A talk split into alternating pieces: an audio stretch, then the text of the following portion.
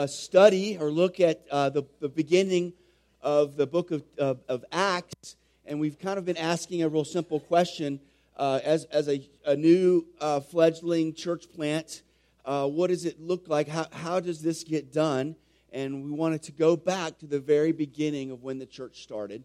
And so, uh, and we saw that it was the empowering of God's Spirit that really was what made it happen. It wasn't strategy, it wasn't planning, it wasn't vision, it wasn't all the things that we've talked a lot about, which are indeed important, but it was really God's power pouring out into his people and then the results thereof. And so we've been going through that, and uh, we are now in, uh, in the, uh, really chapter 7 today. And so if you would turn in your, book, uh, your Bibles or phones or tablets or whatever to uh, the book of Acts to chapter uh, 7. And we're actually going to skip a section. But just real quickly, uh, if you just remind you guys that last week we talked about a really exciting topic um, uh, organizational systems. Remember how exciting that was? It was just uh, uh tantalizing. Woo, good stuff. But how important they were, and how you know sometimes God, we saw God like really works in these amazing, miraculous ways, and sometimes He just works in really mundane ways. And the, but the importance that having uh, chosen these uh, deacons these seven men that would serve and help um, manage the church, how important that was, and how division was beginning to, and how God, the enemy would love for division to happen in the church, but how God used an organizational system uh, to bring unity and, and to continue bringing the word forth in the church. And so, we talked about how even Vintage Grace, as we grow, we will need to have organizational systems. As much as for some of us, like me, you know, start talking about organization and systems, and you start talking about spreadsheets and charts and that kind of stuff, I'm like, see you later. My wife gets excited. You know, she she starts to perk up when you start talking about that kind of stuff, and that's the difference of it. So, um, so, but in that, one of these deacons was chosen was named Stephen, and Stephen, right after this, we see gets involved in some uh, uh, evangelism with some people, and they eventually seize him and arrest him. Okay, and he's been arrested, and he speaks out, and he speaks amazing sermon, which we're going to skip today. I, I, just because, okay? Now, go back and read it. It's so good. It's like, if you want to see the story of the entire Bible, read his sermon right here, his speech to them, okay? It's so good. But we're going to pick up in uh, verse 54, because I want to look at uh, what happens to him, okay? So, starting in verse 54 says this Now, when they heard these things, they were enraged. So he's preached the gospel to them, and they didn't like it. And, and they ground their teeth at him. And he, full of the Holy Spirit, gazed into heaven and saw the glory of God and Jesus standing at the right hand of God. And he said, Behold, I see the heavens opened and the Son of Man standing at the right hand of God. But they cried out with a loud voice and stopped their ears and rushed together at him. And they cast him out of the city and stoned him. And the witnesses laid down their garments at the feet of a young man named Saul. And they were stoning Stephen. And he called out, Lord Jesus, Receive my spirit. And falling to his knees, he cried out with a loud voice, voice Lord, do not hold this sin against them. And when he had said this, he fell asleep. Let's pray. Heavenly Father, we pray that you would speak through your word this morning. I pray that you would um, speak through this broken vessel because certainly nobody came to hear Russell talk. Nobody came to hear my ideas. Nobody came to hear my thoughts. They came to hear from you.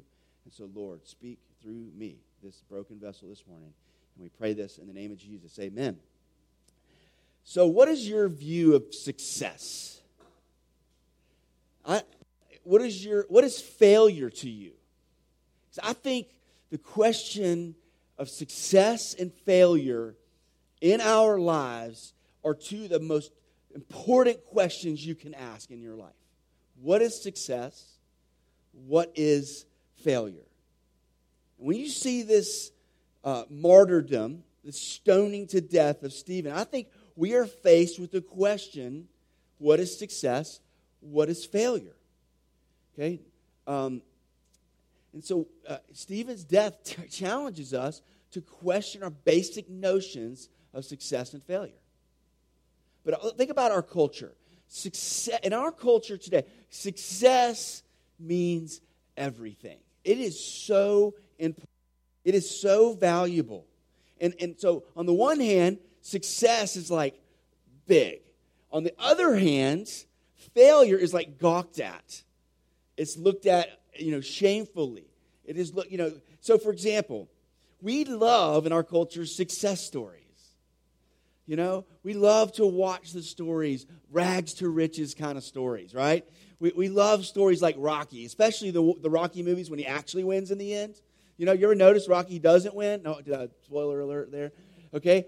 But we love those kind of movies. We love like we love stories of like poor little kids from India who make it rich, you know, who make it famous, you know, they, they have this success and whatever. We love stories like that. It's kind of deep within us as a culture. If you want to sell movies, sell a story of somebody who's down and out, doesn't have things going for them, and then they win in the end, and it's all great, right? And everybody goes home happy, their belly's full of popcorn and cheap soda, right? And so, but on the other hand, we also love to gawk at fa- failure. We love it. Like, just do a, a YouTube search, fail, and you will find thousands of videos. Search even better, epic fail. And you'll find even more, you know what I'm saying? And my favorite, my favorite YouTube fail videos are the redneck fail videos. Because there, there, there's just thousands of them of like dumb rednecks who are, you know, inebriated on cheap beer, are, you know, attempting to do stupid things. You know, like try to, you know, drive their lawnmower across the, a pond or something. You know, there's always, or, you know, use a rope and a motorcycle together hanging from a tree. This doesn't usually turn out very good. You kind of know what's going to happen. It's going to be a fail. And we love that, right? We love watching people fail sometimes. We love gawking at it. So it's kind of a perverse culture. On the one hand, we love success, and it drives us, and that's what we laud and praise or whatever. But we kind of enjoy watching others fail. But what about you? What happens when we fail? What happens to us?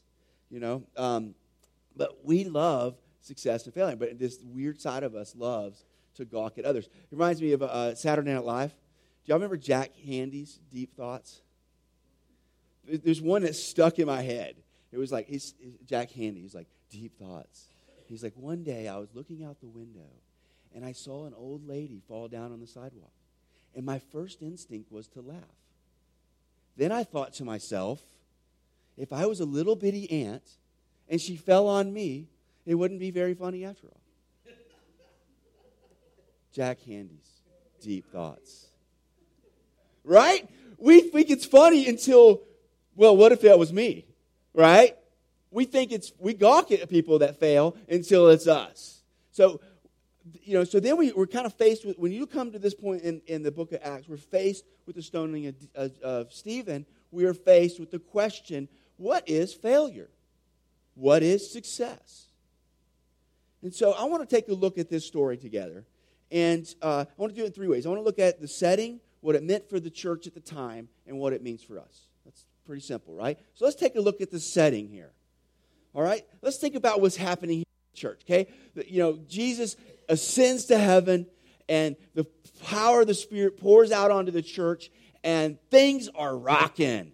This church is booming. This is the model, the picture of success of, for a church and a new church plant. Okay? This is this is textbook stuff. If you're in church planting training or whatever, they, they take you to these early chapters, right? This growing by leaps and bounds. People are experiencing the power and presence of God. People are experiencing community and love and generosity like never before. And uh, people are being healed. The poor are being fed. It is awesome. It's like cool stuff. Right? And then, even in the face of outright opposition, they're being arrested and all the stuff's going on, internal strife and resistance, things going on within, the, you know, the church continues to be flourishing up to this point. So, I mean, this is textbook stuff. Okay? Now, but I want, I want us to look at this story where we come here in chapter 7. Let's look at it from their perspective. Look at it from their vantage point because they don't know the end of the story. They don't know what happens to the church. So it's easy for us, you know, we're reading this and we know it happens. Okay, we know the church continues on because we're still reading this stuff, right?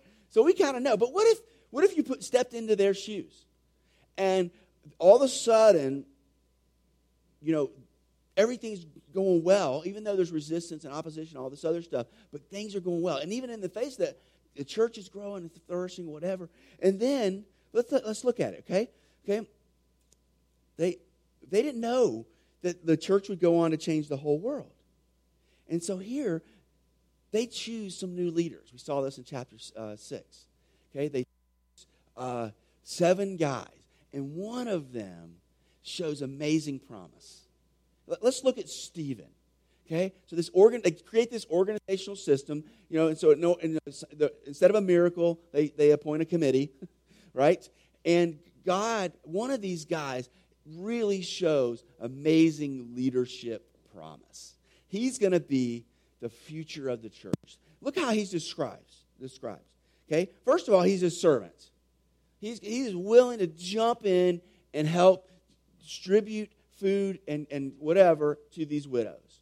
This dude's willing to get down like Jesus and wash the feet of others. Let me tell you, you want a good leader? See if he'll serve. You know, it's one thing for somebody to ascribe, want like uh, acclaim, want you know, uh, be noticed, and those kind of those, you know, the, what the type of leaders we want at Vintage Grace are people that are going to first serve, willing to serve other people. So that's okay. So he's willing to serve the widows. Okay. Secondly, he's described as being of good repute. He's got a good character. And then he's also described as being full of the Holy Spirit and full of wisdom. So he's, he's uh, got, and he, he's wise, he's of good repute. So this guy's got character. Okay, I mean, you want to go down a list of good characteristics for a uh, leader, right? Okay, he's also described as being full of faith in the Holy Spirit.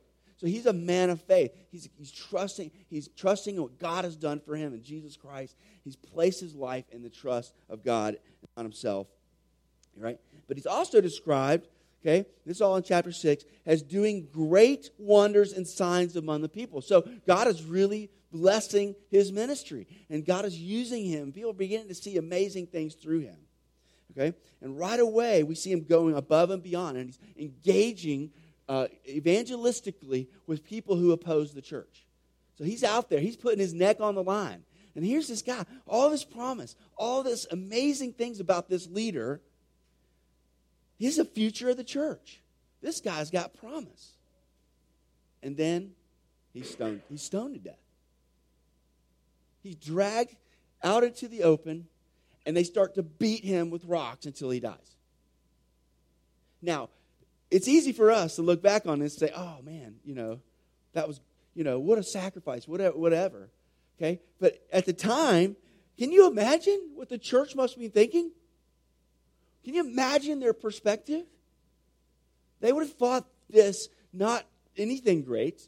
They would have been thinking this is a tragedy. This is horrible.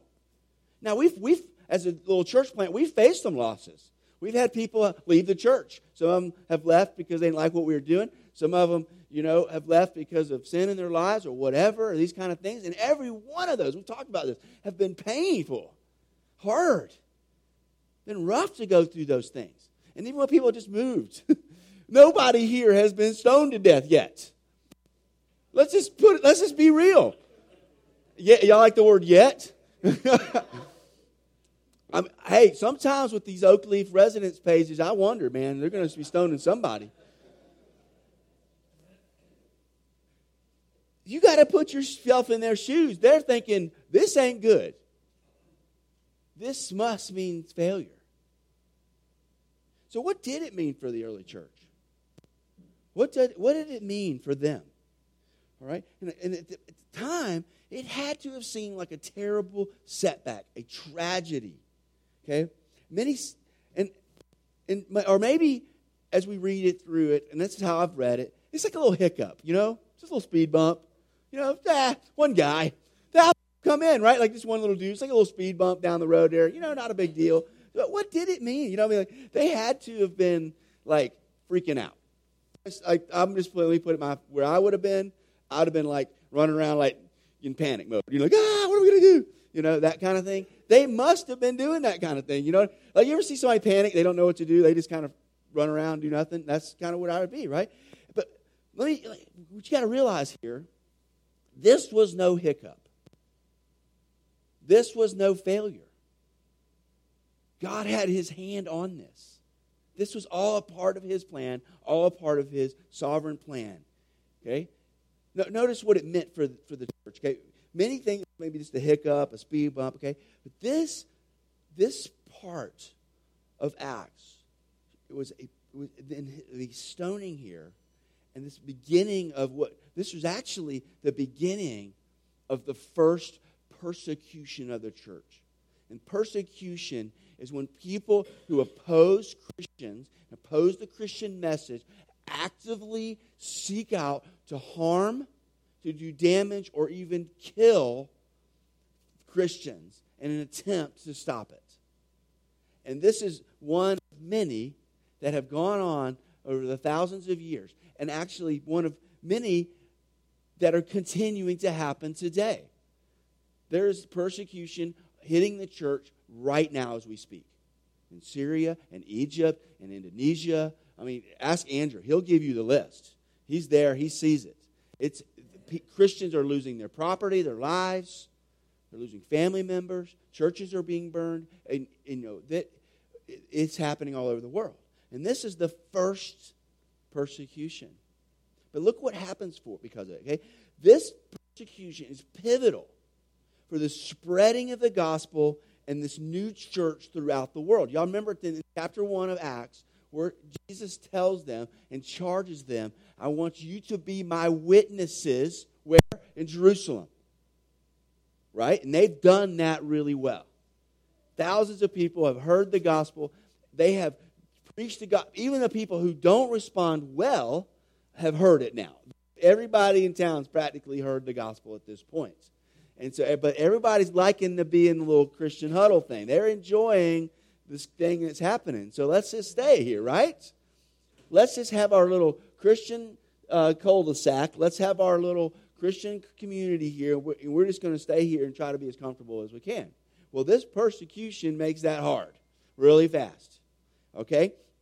And, but what we see here is that because of this persecution, this beginning of the persecution, which, as we see even in here, you see Saul, Paul, who's holding the coats of those that are throwing the stones. And he's approving of it, it says.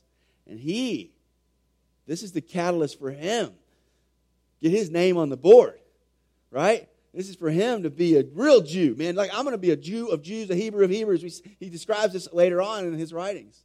Okay, he, so this is the beginning of a persecution and God has ordained it, He has designed it. Because look, what, look what happens in, in uh, chapter 8, verse 1.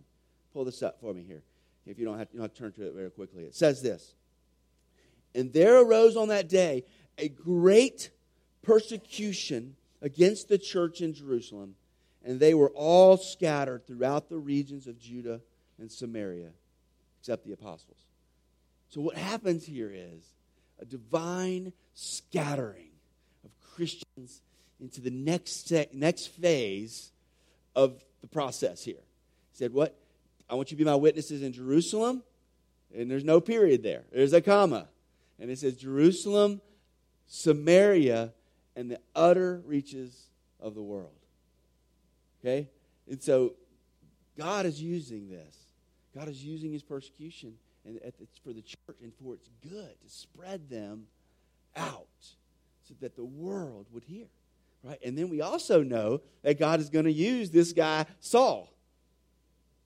Saul isn't going to, he's going to take it not just to Samaria, to the next section, the next region. He is going to be the one taking it to the world. But right now, if you look at it from their perspective, and even after his right after his conversion, the church is like, dude, you've been trying to kill us. We ain't, you're not, we're not hanging out with you, right? We're, we're not, you know, whatever. And, you know, but this guy was their enemy. Instead, he would be the one that would take it. However, from their perspective, at the moment, this is a great failure. This is a tragedy. And this is a great enemy to the church. We're going to talk about Saul next week and what that and what, what it means uh, and how God can, can turn over even the worst sinners.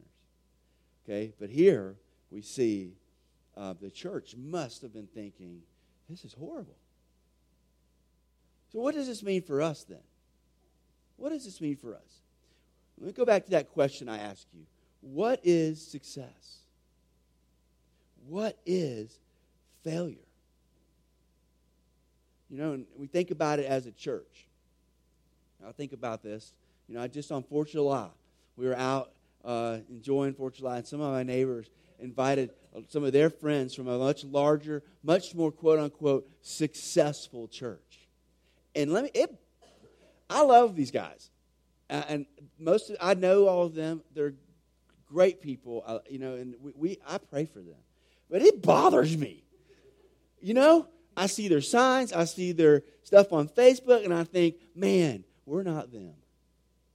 And some days I'm like, I'm glad, because we are who we are right? And I need to, as, uh, I've been encouraged by my coach, you know, he talks about swimming or uh, running.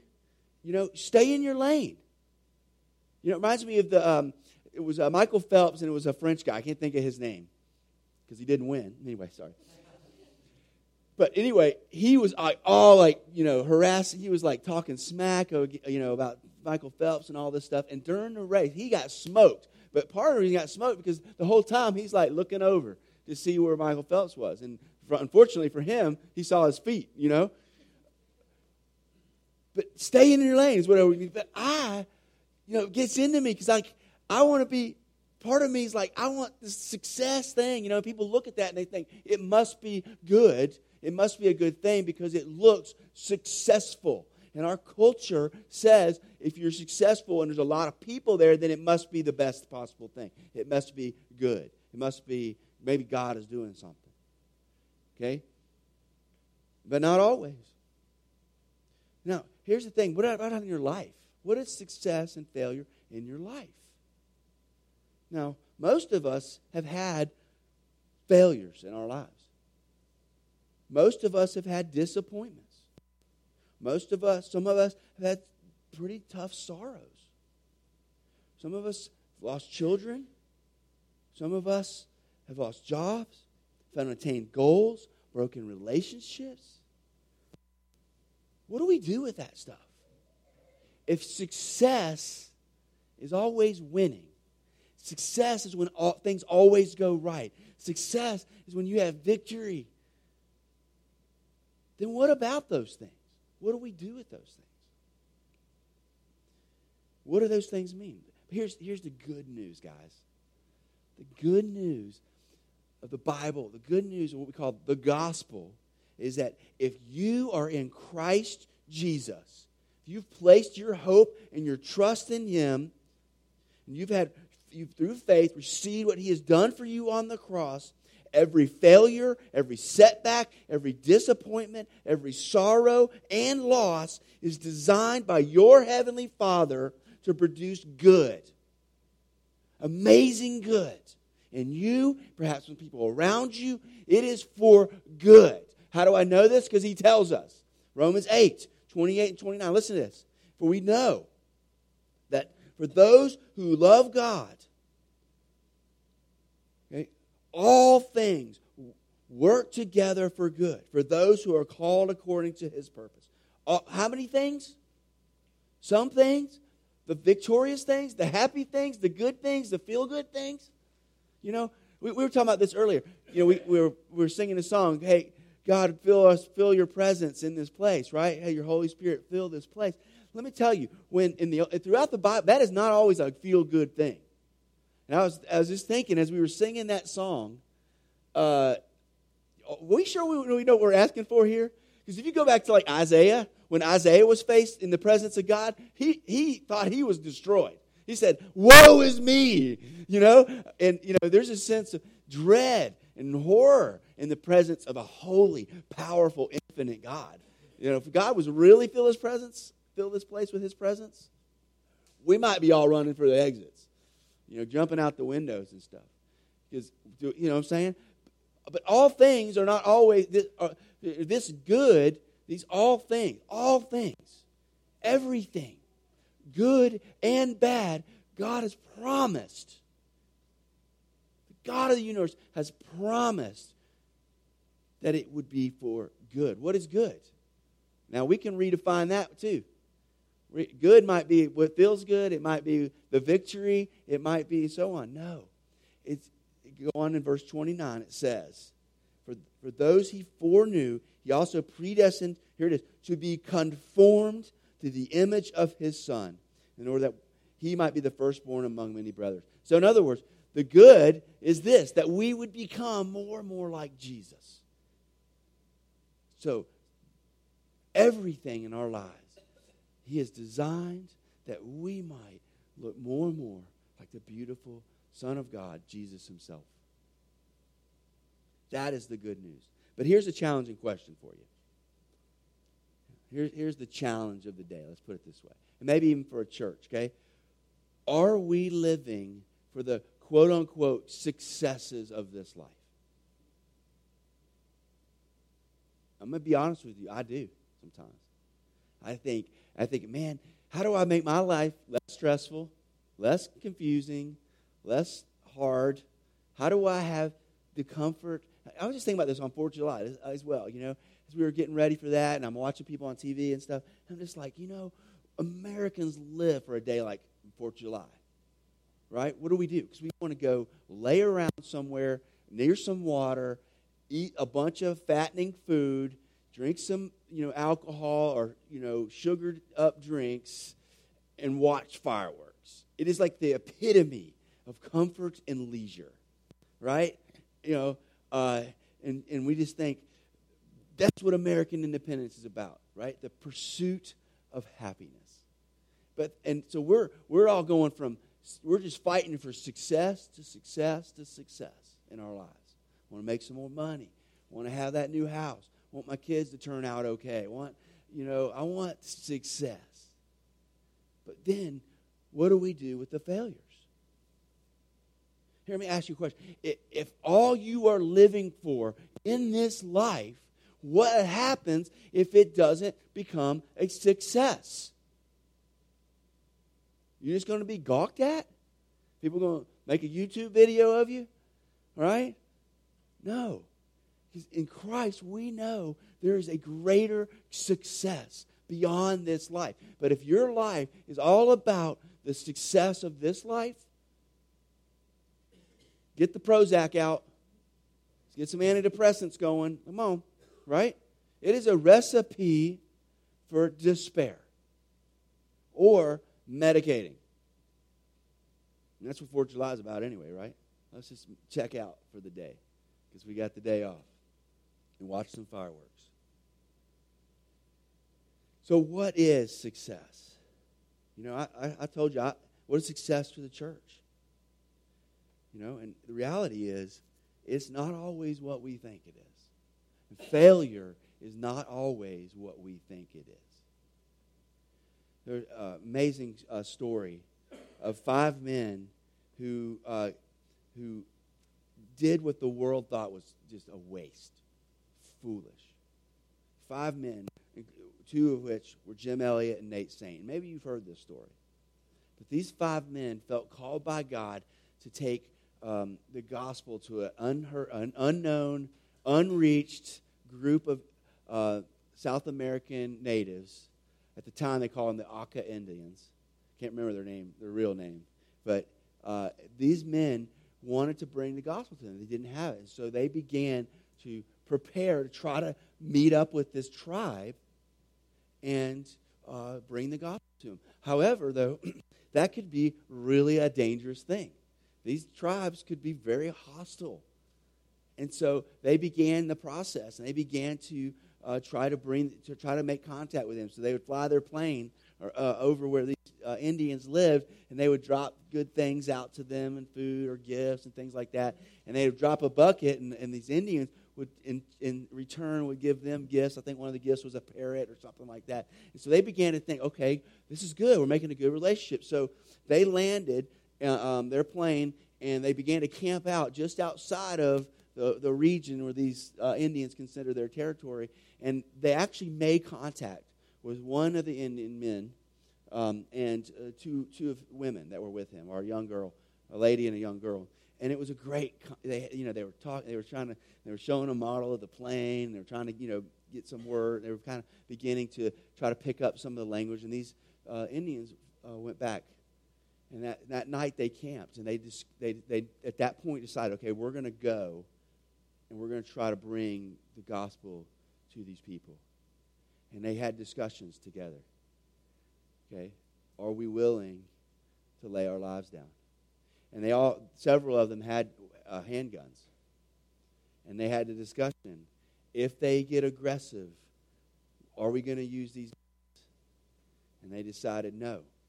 It would be better for us to die and go to heaven and them die and not go to heaven. And so uh, they went and immediately, as soon as they had contact that next morning, immediately all five of them were speared to death.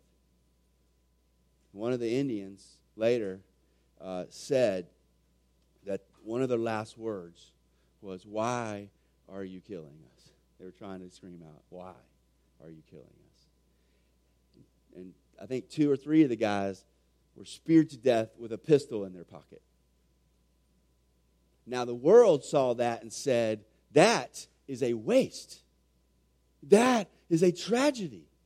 The news headlines were talking about it and saying, This, is, this couldn't possibly be anything good. What a waste. These five men with great promise, you know, had great had families. If you, if you watch, I encourage you to go watch uh, the movie version of this event. It's called the uh, End of the Spear. Okay, and uh, and it's and it's told and produced by the uh, by the son of one of the guys, Nate Saint, his son Steve. And in the movie, this this part really got me. In the movie, you see some of the events from the perspective of this son, who's a little boy. And, and as you watch him, and he's overhearing conversations, and he's saying goodbye to his dad, you know what's going to happen. This little boy is going to lose his dad. The next day, his daddy is going to be speared to death. And you can't think, you can't help but think, don't go. Stop. Don't do that. Don't put your life out there. Don't do this. Right before the events happened, right before they made their way across the river into the to this, this territory, they radioed back, you know, and kind of said some "we love yous" and so on. And at the end of that uh, radio uh, conversation, they sang a hymn together. The last stanza goes like this We rest in thee, our shield and defender. Thine is the battle, thine shall be the praise. When passing through the gates of pearly splendor, victors, we rest with thee through endless days. It repeats that. When passing through the gates of splendor, victors, we rest with thee through endless days. Was it a, what is it a waste? Was it a waste that these guys would lose their lives on the bank of a river in South America? The world says yes, that is failure. Now, in this case, we know the rest of the story. We know that, that the wives of these men went and risked their lives, and they went. After this, they actually went to the very people that killed their husbands, risked their lives, and began to share the gospel with them. And today, it's been it's over 60 years ago now. There's hundreds, hundreds of Auca Christians who praise the name of Jesus. Was it a failure? Now, let me ask you this. If we didn't know the rest of the story. And if those guys had just died, would that have been a failure? Or maybe, like many uh, missionaries, I, there's countless stories of missionaries, particularly when the, the first wave of what they call the modern missionary movement in the 1800s uh, began to sail across the ocean to take the gospel to people that have never heard the name of Jesus before. And many of them never made it to the mission field. Many of them gave up careers, gave up family, gave up wealth so that they could sail across the sea and never even make it to where they're going. Is that a waste? Is that failure? What is failure? But here's the thing. land here. Did you know that the world's greatest failure, according to the world, was God's greatest victory? Do you know that? That though the enemy and though the world thought they had won by putting to death the Son of God, God, in that moment, was securing the greatest victory. Here's, I think, the most beautiful, most unique, amazing part of Christianity, and it's unlike any other religion, is that it's through suffering, through death, through sacrifice, we find victory. We find life. No other religion talks about that. And it's through the brokenness and the sorrows and the disappointments and the, the, the failures of this life God is using to shape you and to make you more and more like his son Jesus. And like we saw a few weeks ago, it is, as we see in Corinthians, it is shaping for you an eternal weight of glory that can't even be compared with. Jesus came showing us a new definition for failure a new definition for success. And if we are laying our lives on the successes of this world, that is a failure. What is a failure in this life is that you would, and I've talked about this with parents. As a, you know, when I was a youth pastor, I was a youth pastor for well over a decade, and I would have conversations with parents. I'm like, listen, because they would be talking about you know getting their kids to behave well and making sure they go to the right colleges. I'm like, listen, are, if your kid lives a, a, a, easy, carefree life, has the perfect house with the two and a half kids, the you know the, the dog, the white picket fence, and the nice minivan with the with the TV in the back and all that stuff. You know, and, all, and your kids, and the, you know, and they have this awesome life. They have they make great money, and they live in Eagle Landing or Oakleaf, and they have this great leisurely, perfect little life, and they die and they go to hell, is that a good thing? No.